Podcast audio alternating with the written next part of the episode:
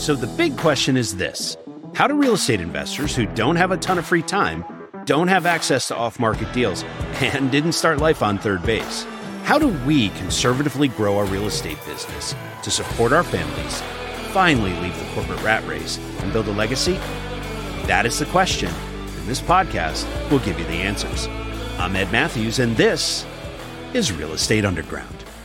Greetings and salutations, real estate undergrounders. This is Ed Matthews with the Real Estate Underground podcast. Thank you so much for joining us today. I am, uh, I, this is a really cool conversation. I actually read this guy's ebook uh, a couple of weeks ago, but I, have known of him for a while. And, uh, you know, from from a real estate perspective as well as from a mind um, mindset perspective, I think today's going to be a really interesting conversation. So, uh, Matthew Ace Haggerty, welcome to the show. Thank you so much for your time today and uh, looking forward to getting into this. Yeah, no, I really appreciate you having me on. I love, like we talked about before the show, I love talking about real estate. I love talking about mindset. So we're going to, we're going to rock and roll for these 20, 25 minutes. That's for darn sure. Well, all right. Well, let's get into it. So for those folks out there who haven't heard of you or haven't come across you yet, um, why don't you give us a little bit about who you are and what you do? Yeah, I like to tell people I am the real estate investor that you ask when you want to know not, or let me phrase this properly. I'm the guy you ask of how to do everything wrong, the things not to do in real estate. I've been doing this for almost 10 years now. I started as a fix and flipper in California. Did that. I started accumulating long term holds and then also short term rental holds as well. Moved across country from California to Tennessee. Thought I'd become Mr. Flip It, you know, skin my knees, fell to the ground, bounced back up. Since then, have done hundreds of flips. I've done turnkey rentals for out of state yeah. uh, properties and out of state investors. Most currently, I've done development from the ground ground up. So I'm one of those guys who's kind of dabbled in a little bit of everything. So from my experience, I can tell investors exactly what not to do if they want to get financially free fast, what not to do if they don't want to lose gobs of money at times. It hasn't happened all the time, but you know, it was those times that I skinned my knees that I learned the most. And it's from my mistakes that I'm hoping to teach and empower other investors, whether you're sitting on the sidelines, just interested, or you're already in it with a W 2 or fully in it as your full occupation so I uh, there's universal principles and truths in this business, and I just feel so privileged and fortunate to have gone through these so that I can steer people away from all these pitfalls. Yeah, right on. I, I, I admire your transparency, and you know the fact is that you know we talk about here at Clark Street, we talk about you know there really aren't mistakes, right? There's simply opportunities to learn, and yep. you know try not to do it twice, right?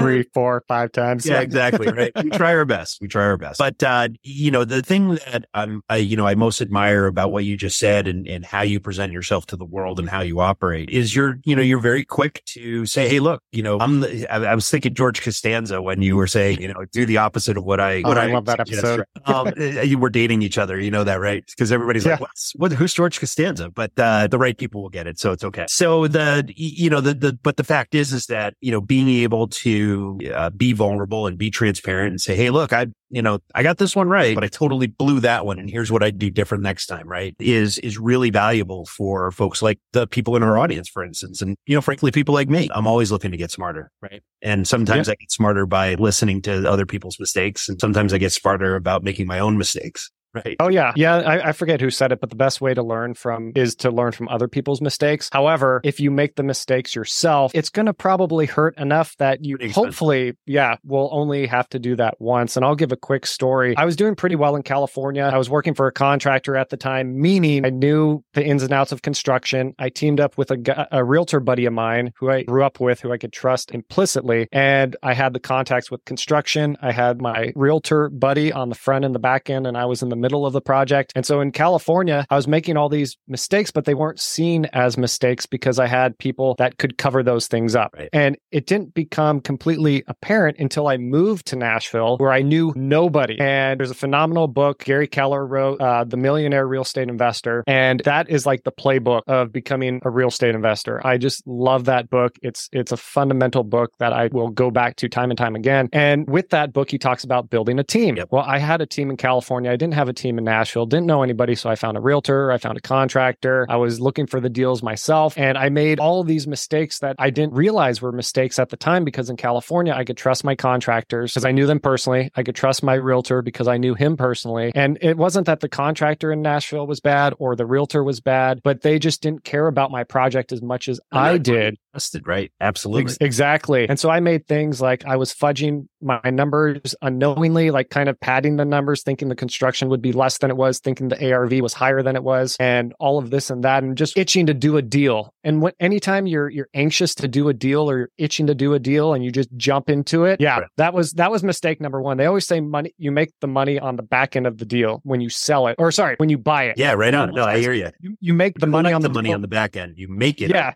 right? Exactly. And so I learned that lesson. I learned. The importance of setting the right expectations with your realtor, with your contractor, with everybody, knowing your number inside and out and making yeah. sure there's a little bit of a buffer because four, six months from now, when the project is done and you're trying to sell it, if it's a flip or what have you, you just don't know what the economy is going to look like. We, we, this past year, boom, feds instantly raised rates on us overnight. Yeah. COVID happened overnight. All of these things are going to happen. So I lost on that first deal in Nashville. I lost 35 grand. I was so short on money because I was leveraged between several projects, which was another learning lesson that I couldn't even pay for my wedding two weeks before I was supposed to get married. And we were, we were going to pay our, all of our vendors. They were coming asking for their money so that they would show up to the, the wedding. And I scrambled. Ended up selling a flip that I made almost no money on. Meanwhile, losing, you know, my shirt, so to speak, on this other deal. But it was from those first few deals in Nashville that I got that university, you know, that $35,000 university degree that you don't get in school. I got that that by just diving beat first, you know, is ready, fire, aim instead of ready, aim, fire. And, you know, as good as that learning lesson was, there's so many ways you can learn and just listen to the smart people. I'm not saying I'm the smartest person around, but I have enough bumps and bruises and I've bounced back so many times in my career that I do have authority to tell you about my experience and what I know. But there's so many other great people out there that are saying similar things and success leaves clues. So if you're listening to these people, take what they say. If you can trust them, say, take what they say and have faith that you want to follow your numbers. You want to set up the right expectations.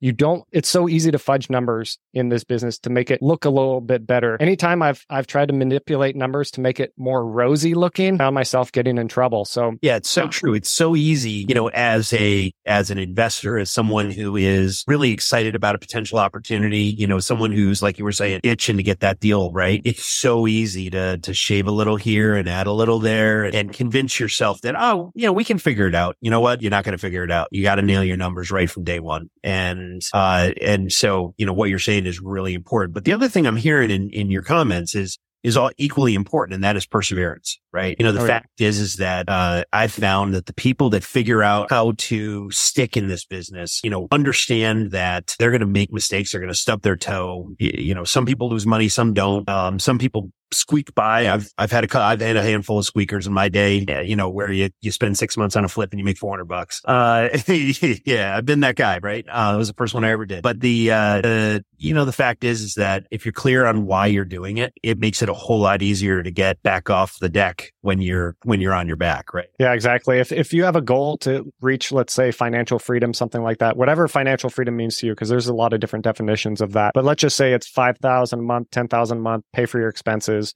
that's your goal. Well, that's great. But when you're in the thick of it, in the fire, because there you're going to be in the fire if you get into this this business. There's no ifs, ands, or buts about it. Even if you're a passive investor, there's still things you got to go through. And the why is what keeps you going. Yeah. That's what has changed my life is just knowing what my why is and making it so important that days that I'm down, the days that things are getting tough, the days that the obstacles seem sometimes insurmountable, it's your why that's going to keep you going. And then the how, the mechanics of what you're doing that that comes last. You need to know first, get crystal clear on what you want. That brings clarity. With yeah. clarity comes confidence. And then from there, figure out why the heck you're doing this. And it better be something super important because if it's not, when things get tough, you're going to give up. You're going to try something else. You it might not even look like giving up. You're just going to get distracted and try something else. And, you know, for me, for years, I, I tell you, I'm the guy to talk to about making mistakes and, and how to learn from these things. I was the investor with the shiny object syndrome. There's a reason why I went from fix and flip to long term to short term to turnkey to development. I've done all of these things because I, I get distracted because what's preventing me from becoming financially free, and I did it this year, but what was preventing me was actually, I like to call it the, the six inches of real estate in between your ears. So whether you haven't even gotten in the game yet, you're just mostly checking out REIAs or watching podcast or listening to podcasts, reading books, whatever you're doing, from the person who's been in it 10, 20, 30 years, you're only going to hit a certain place. They call it the glass ceiling. You're going to only get to the level of where you are in your mindset. And for years, it took me, I, I didn't understand why. I was like, I'm trying this, I'm trying that, I'm partnering up with these people, I'm partnering up with those people, I'm doing these deals. I've done hundreds of deals in my career. And for me to take almost a decade to become financially free, it was because until I leveled up my mindset and my, my mind game, until I leveled that up, I wasn't going to get the results that I was looking for. It, it would always seem like this elusive thing. I'd get close to being financially free and then something would happen, whether it was me or I would blame somebody else or a partner that didn't, you know, the relationship didn't go the right way, whatever. But when it comes back to it, you have to look back on yourself and ask yourself the question, what is it? What obstacle is preventing me from getting to that next level, breaking through that glass ceiling, making it to the next part? And once I realized that and started working on myself and my mindset, whether it comes to real estate, money, my capabilities, these limiting beliefs that I've held since I was a child, yeah. until I worked on that, I wasn't going to make any more money. I wasn't going to make it to that next level. I wasn't going to craft those relationships with the people that I needed to craft to get myself to the next level. And for me, I, I teach mindset. I, you could teach strategies and there's a lot of good people that have phenomenal strategies, but until you get the mindset part of it down, you're not going to get to where you want to go. So true. So true. Yeah. I mean, the thing is that we were talking about it before we press record, you know, the, uh, I, I affectionately referred to the folks that stop you in the grocery store, you know, the dreamers, right? The ones that were like, Oh man, I saw you on this, or I heard about you on that, or I read this about you. And man, I wish I could do what you do for a living. And my question is always, well, what the heck's stopping you? Right. And, uh, the, I usually get one I get a version of of three answers, right? Oh man, I just don't know where to find the deals. Oh, I don't have any money and I don't know where to raise it. Uh, I work, you know, a bazillion hours a week. I've got wife, a kids, you know, I've got parents. I'm man, you know, I'm I'm helping out, yada yada yada, and all of it's true, right? All of those yep. things are really hard. But the fact is, is that when I dig into those folks, uh, and you know, it almost always it comes down to mindset and really it comes down to fear, right? I'm afraid of something. And it could be the voice in your head that's telling you you're not capable or you don't deserve it. Or it could be, you know, any number of things. But in all, you know, and until you get your head right, taking that first step is, is, you know, is hard. And in fact, even if you have your head right, taking that first step, buying that first property, uh, is, it can be terrifying and it should be, right? It's a lot of responsibility, right? You're, you're providing yeah. for someone in some way, shape or form. You're, you know, you have, uh, uh vendors and, and contractors contractors who are counting on you to pay your bills. You have investors who are counting on you to take good care of their money and return back even more. It's a lot of responsibility. If it doesn't freak you out, it stop because it should. Yeah. Right? Yeah, exactly. Exactly. It's, it's an adult game. It is not a child yeah. game and it, it isn't for the, yeah, it's not for the faint of heart. That's for darn sure. Yeah. And so, so when you got into real estate, you know, what true, I mean, obviously you're a smart guy, you're capable and you know, you've done a lot of different things within the real estate world. So that tells me, that informs me that you could probably do a lot of different things, not even outside the real estate world make a living. Why real estate? Well, at the time, my background is structural engineering. I was raised, I, my pedigree is in structural engineering. I ended up going to uh, Cal Berkeley for graduate school. Top, so top, you're really structural. Smart. Okay. very analytical, very much an engineer brained. And, you know, for all you engineers out there or you math people or whatever, you can, you can do this. Yes, you got to work on people skills and relationships because that is a necessary part of this business, but I've done it. And I was that stereotypical engineer. I went to freaking Cal for crying out loud. Like it, it was ranked the top university above MIT, Texas, Stanford. I got into all those schools. Like, like, I'm not saying that to impress anybody. I'm saying that to impress upon people that you can do whatever you want to do. We're, we're all at different places, but it is possible. Anything is possible as long as you believe it. And so I was working for a contractor at, at the time as a structural engineer and as a construction manager. And like I said, a buddy of mine came up to me, a realtor, He's like, Hey, do you want to flip this house? I'm like, This was like nine years ago. I was thinking, flip. Like, I know Chip and Joanna Gaines do something like this on Fixer Upper, which was a TV show I absolutely loved. Uh, yeah, yeah, kind, yeah, kinda. Yeah, yeah flipping easy when you get all the materials for free. Yeah, exactly. Right. And and yeah, those numbers aren't real. Ask no. me how I know. I've I've been the structural engineer for a lot of those TV shows. Actually, my wife won't watch that. Wouldn't watch that show. Yeah because I'd be like, that number's too low. That number's too low. There's no way it costs that, right? But it's it's beautiful. It's beautiful for the dream and for the idea. And I think I think what it did, sure. yeah, it, it kind of left an imprint in me. And so when when he said that, I was like, well, I know construction pretty well. Like we've done a few remodels for clients and all of that. So he's like, here are the numbers. This is a guarantee. You know, infamous. This is a guarantee, right? Home run. Yeah. Well, ended up being that we did a short sale. He specialized in short sales, and for anybody listening, a short sale essentially means you're avoiding foreclosure. It's great for everybody. It's great for the bank. It's great for the investor, and it's great for the people. We gave them eight thousand dollars cash for keys, essentially to to walk out. They had another living situation already set up, so it was a win win win. We ended up going. It was just a lipstick rehab, which means very light rehab. We didn't get into anything super crazy, more cosmetic stuff than anything else. And did my first flip since I was working a W two. I got bank financing, which was great because I only needed to put ten percent down because I said it was a secondary home. And did my first flip. We sold it, and my partner and I ended up splitting net 90 grand off of our first flip. We didn't even have 90 grand in in the deal. And from then on, I started to pick up more properties with that partner. Uh, I and this is the great thing about real estate. If you really want to push things forward, there's three things you can contribute to real estate. There's time, there's treasure, which is money, and there's talent. And so ask yourself the question, what do I have out of these? Some people, like they said, they don't have the time. Maybe they have the money. They have a high paying job. Yep. So they, they could be the financial backer. Maybe there's someone who, like myself, was a project manager and knew construction and could work on the construction part of it. Find the others, find the person with the money, find the person with the time. You know, managing, you can you can oversee management. You don't have to be on site 24/7. Make sure somebody probably is, but there's things you could do. And so that's really how I started. I was one of those people who kept my W2 and I'm all for it. Yes, it takes a little bit longer, but at least you get to get your feet wet yeah. and try this out. But like I told you with Nashville, I did get my feet wet and I thought I knew everything. I thought that my stuff did not stink. And when you get to that point, oh man, life has a way of, of making you humble. Oh yeah. Absolutely. Oh yeah. And ever yeah, since then, I've stayed humble. That's for darn sure. Yeah. And you know, it's interesting. Eh, I, am here in the Northeast, so I'm up in Connecticut, you're in Tennessee. And, you know, a lot of these markets across the country make geniuses out of everybody, right? You know, I, I, I remember buying yep. A, a, ranch here in Connecticut. You know, it was a nice ranch, 1900 square feet. It was, you know, it, it was banged up, but, but, uh, we bought it for 150 and I was hoping to get, you know, 310 out of it, knowing that I was about to put 100 into it to get it get it right. And, you know, we ended up spending about 105 mm-hmm. on it and the market exploded and we ended up selling it for 385. Wow. What a great return. You must be a genius. I'm not. I got lucky. Right. Yeah. It should have been a, you know, 40, 50 dollar, $50,000. Going great. Yeah. And it turned into a windfall only because I've the time that I bought it. That's it. I got lucky. Right. And yes, luck favors the prepared mind, but that is not what happened on that deal. Right. I just got lucky. Market yeah. exploded at the right time. I happened to be holding the prop. So yeah.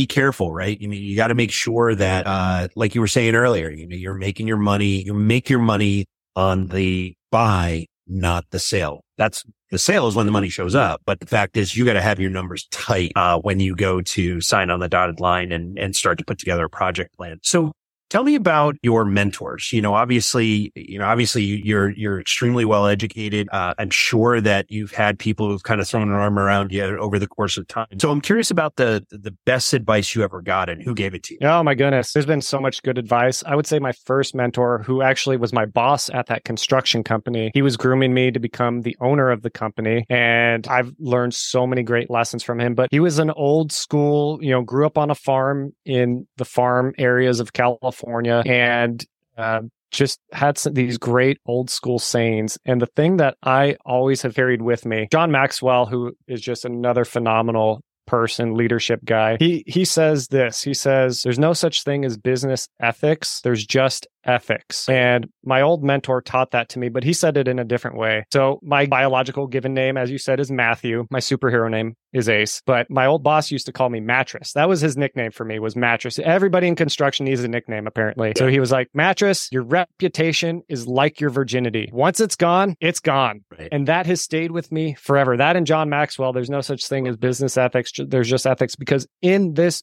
business. It's a people business. You have to treat people like people. And once you right. forget that or you stop doing that, your reputation is not what you think you're doing. It's what other people say about you. It's what other people say when you have left the room. Right. And once your reputation has been compromised, it's like your virginity. That sucker's gone and it's gone forever. Right on. I totally agree. Um, yeah, I had a, I, I, had, I still have a mentor, uh, Larry Cheaton, and he, he had a sign behind his desk. I worked for him early 90s and it said uh, always tell the truth it's easier to remember. And Yep. you know that one is stuck with me as well. So similar I love that. similar uh, thing. But um so i'm curious you mentioned john maxwell and a couple of other authors along the way. You know these days it's not necessarily a physical book that people use to to get smarter and, and learn. But, you know, I'm just curious, you know, sometimes it's a podcast or videos or, you know, whatever. Uh, I'm curious how you consume information. And, and I'm also very curious about who you're paying attention to these days. Yeah, yeah, no, I appreciate you asking that. Um, when I wrote my book a little over a year ago, I jumped into YouTube University. I was born in the late or in the early 80s, so I just turned 40. And growing up, that's not how we consumed information. However, I learned through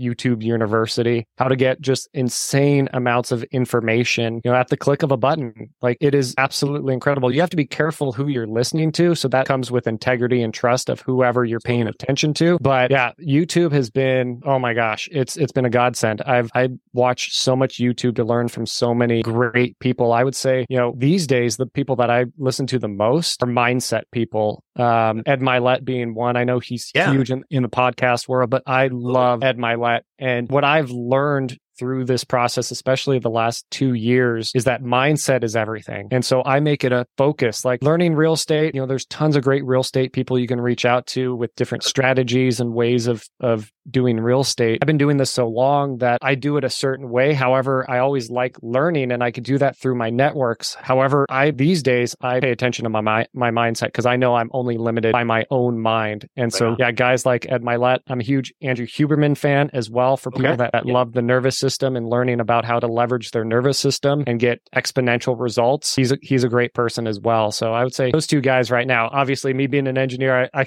I love Huberman's dry Sure. podcasts, but they're just so interesting. And then Mylett with his enthusiasm and his ability to take complex things and make them really simple. It's it's incredible. Yeah. Which is a talent, right? It's a, it's actually a sign of high intelligence when you're able to break it down for, you know, us normal people.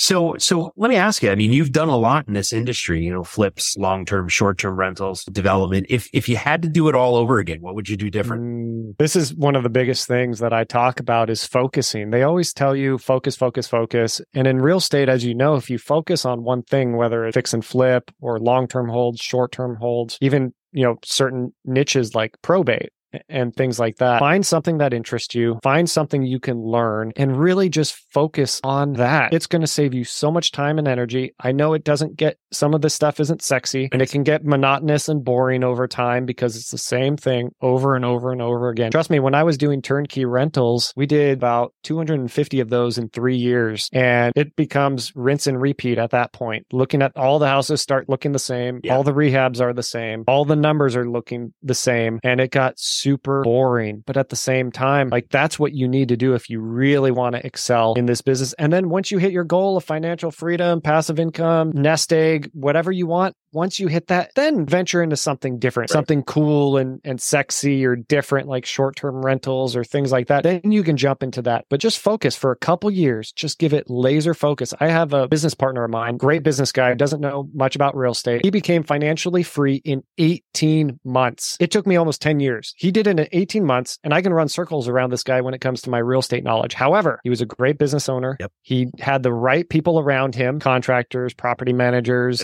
realtors, all of that. He built that team. He read that Gary Keller book. He did the right thing as a business owner and became financially free in 18 months. So it's possible. Some people have done it even faster than that. His stuff wasn't sexy. His market is not sexy. The houses are not sexy. His tenants are not sexy. This is the sexiest list, if that's a word, uh, way of investing. But it got him his goal. And now we're doing short-term rentals and we're having a ball with it. We're we're doing these cool like Ferrari type investments. Like it is awesome. But both him and I had to make sure that we took care of ourselves and hit our basic fundamental goals first. And then we can venture into the, the more risky type investments or the sexier investments. It's interesting. Your story reminds me of the um, uh, Geoff Moore, Geoffrey Moore, the the, the uh, venture capitalist, and he was an author before he was a VC. And he he talked about um, in in actually several of his books, crossing the chasm inside the tornado and whatnot, uh, the bowling pin strategy, which you know basically was if you if you've ever bowled and you think about how a how the pins are set up, there's one pin out front, and what he would say is become world class at one thing, do one thing better than anybody else, serve your customers. And as you gain traction, then do the one off of that, whatever that is. right? Pick one thing, be great at it, and then expand. And uh, I couldn't agree more. I ignored that advice myself, uh, but uh, you know, I've since kind of re- retrenched and and focused. But you know, I'm a multifamily guy only now. But uh, but the fact is, is that same thing. You know, I, what took me seven eight years to to get to uh, uh, freedom. You know, probably should have taken me a lot less. Yeah. And it was because I was trying to do 47 things at the same time. Um, Right. them well. Yeah, yeah, exactly. Exactly. You start yeah, you start doing too much and you're not doing any of them well. Right. I did property management myself for years. The minute I fired myself and got a real property manager in there, yes, I'm paying them 9 10%, but all that time, that energy that was expended in that, they're doing it so much better than me and now I get to focus on what I'm really good at instead of messing around with tenants and toilets and all that crap. It was a complete waste of time, huge. money and energy. It's in best use. Yeah. And, and you can still do pro- property management, asset management, um, yourself. You just, it's not, I don't know, it's who, right? Yeah. Hire a team. You know, you hire the handyman, you hire the plumber and the electrician and the HVAC person and the, uh, and the, uh, you know, the person to catch the phone calls and the person to coordinate those vendors and, you know, make sure that rent's being collected and that rent's being increased over time and that expenses are being, you know, reduced as best you can. And, you know, all the things that you do, the basic blocking and tackling, you can hire people to do that. Right. And so, you know, f- from my perspective, while I agree outsourcing property management is a great idea, uh, if you, if you don't have access to really good property managers, creating a, a, a light you know, basically a, a team of 1099 contractors, uh, to do all the things that you need done. And all you're doing is managing that system also works really well. So Yeah. it's a lot I- of to do it. Uh, but, but you got to think about your highest and best use. So let me ask you, when you're not pontificating about real estate and mindset and being a superhero, uh, what do you like to do? How do you spend your free time? Such, Oh. if you have any. Yeah, yeah, no, no. I um, we have a, a men's group and we do adventure trips. Oh, fun. And so yeah, we we get a group of guys together. Me and actually my business partner, we we lead it and we get guys together a few times a year and we do bucket list items essentially. It's it's meant as a mindset breakthrough event Sure. but it's a way to really like knock off bucket list items. Like this year already we've uh, hiked the grand canyon which has been phenomenal most beautiful place i have ever been to in my entire life. It was just magical. Um, we've hiked the appalachian trail through the night. And so it's kind of like almost like david goggins type stuff too because Right. we're pushing ourselves really hard. I went on that appalachian trail. I started hiking at i think it was hour 36 of being awake nonstop going crazy. Like i love pushing myself. I love doing the painful things. I'm you know call me a masochist or what what have you i love that goggins approach Yeah. to life and so yeah, yeah. And so when when we're doing things like that, or I just do that myself or with a buddy or two, we you know we go hiking, we push ourselves, we do the yeah. I I just love being outside. I love pushing myself, and for me, that's relaxing. For me, that centers me. People might think it's crazy. I spend my Sundays not sitting around watching TV, what have you. I spend my Sundays planning out my week, getting ready for my mission. I also spend it on projects that I'm passionate about. I work for a nonprofit called Operation Rescue Children. So if anybody's watched Sound of Freedom, that's Yeah. Operation Underground Railroad that Tim Ballard started, but we do similar things as them. And I love working on that nonprofit. I don't get paid anything, but it's a passion project of mine. So I love working on passion projects, whether it's me physically exerting myself or me giving my time, my, like I said, either it's my time, my treasures, or my talents. Yeah. And, and for ORC, Operation Rescue Children, I get to give all three and it just fills me up. It's amazing what, uh, what actually contributing to the betterment of, you know, human beings on a semi-regular basis does for you, right? It's amazing what you get out of it. right? Exactly. Oh yeah. Oh yeah. It's Yeah, crazy. we're, we're involved with a similar organization called uh, Marisi, which is, um, I met through, uh, Tony Robbins, as a matter of fact. And, uh, same thing. It's, uh, you know, that's, uh, you know, we donate money and time and expertise, uh, to help them, you know, go pull children out of, uh, sex trafficking situations in the South, in the, um, uh, the Far East. And oh, that's amazing. it's amazing. You know, five hundred dollars saves two kids. Yep. And so you know, it's in from a marketing perspective. You know, we help them with you know helping them raise money, and and obviously we contribute with every deal we do, and you know a whole bunch of other stuff. But the you know the the fact is is that uh, it not only feels good, karma's a real thing, right? It does it does come back to you. I I wholeheartedly agree with that. Yeah. If anybody listening who has like a mindset issue when it comes to making money or having money, think about it this way. If you're pulling in 10K a month, who needs to live off 10K? Let's say, you know, your basic stuff. If you live an average life right now. Like if you're pulling in 10K a month, 15K a month, imagine what you could do. Like you said, $500 saves two children. Are you freaking kidding me? That you not making money is actually wrong. You Right. not leveling up for your family and people all over the world so you can give back financially, you're selfish. So making money is not selfish. Not making money is selfish. I couldn't. That's well said. Well said. So, um, so Ace, if, if someone wants to hear more about you, your business, or they want to read your book, uh, Superhero by Design, or they want to become a superhero, uh, right. what's the, what's the best way to uh, reach you and learn more about what you do for a living? Yeah, definitely go to my website, superherobydesign.com. Go there, fill out the information on the front page. I think it's just your name and your email. And I'm actually right now giving away my book for free, a free ebook. So all you have to do is go to superherobydesign.com, sign up, and you'll be getting my newsletter. You'll be getting the free ebook. And starting in like the next week or two, the mastermind, Superhero by Design mastermind community is getting started. And it's a place essentially where people can come and essentially grow and learn. Those are the two pillars I live my life by. It's fundamentally changed my life is I'm constantly growing and I'm constantly giving. And I want to bring other people that love to grow and love to give together in a community where they can learn more, they can give more, and it's just a win-win for everybody. Uh, that's all. That's amazing. Yeah, it's. Uh, I, I'm looking forward to learning more about that myself. So, uh, Ace uh, Haggerty, thank you so much for your time today. Uh, it's been a great conversation, and I wish you well, my friend. I appreciate you, man. Thank you so much for having me on. Good to see you. This has been the Real Estate Underground podcast. Thank you so much for listening.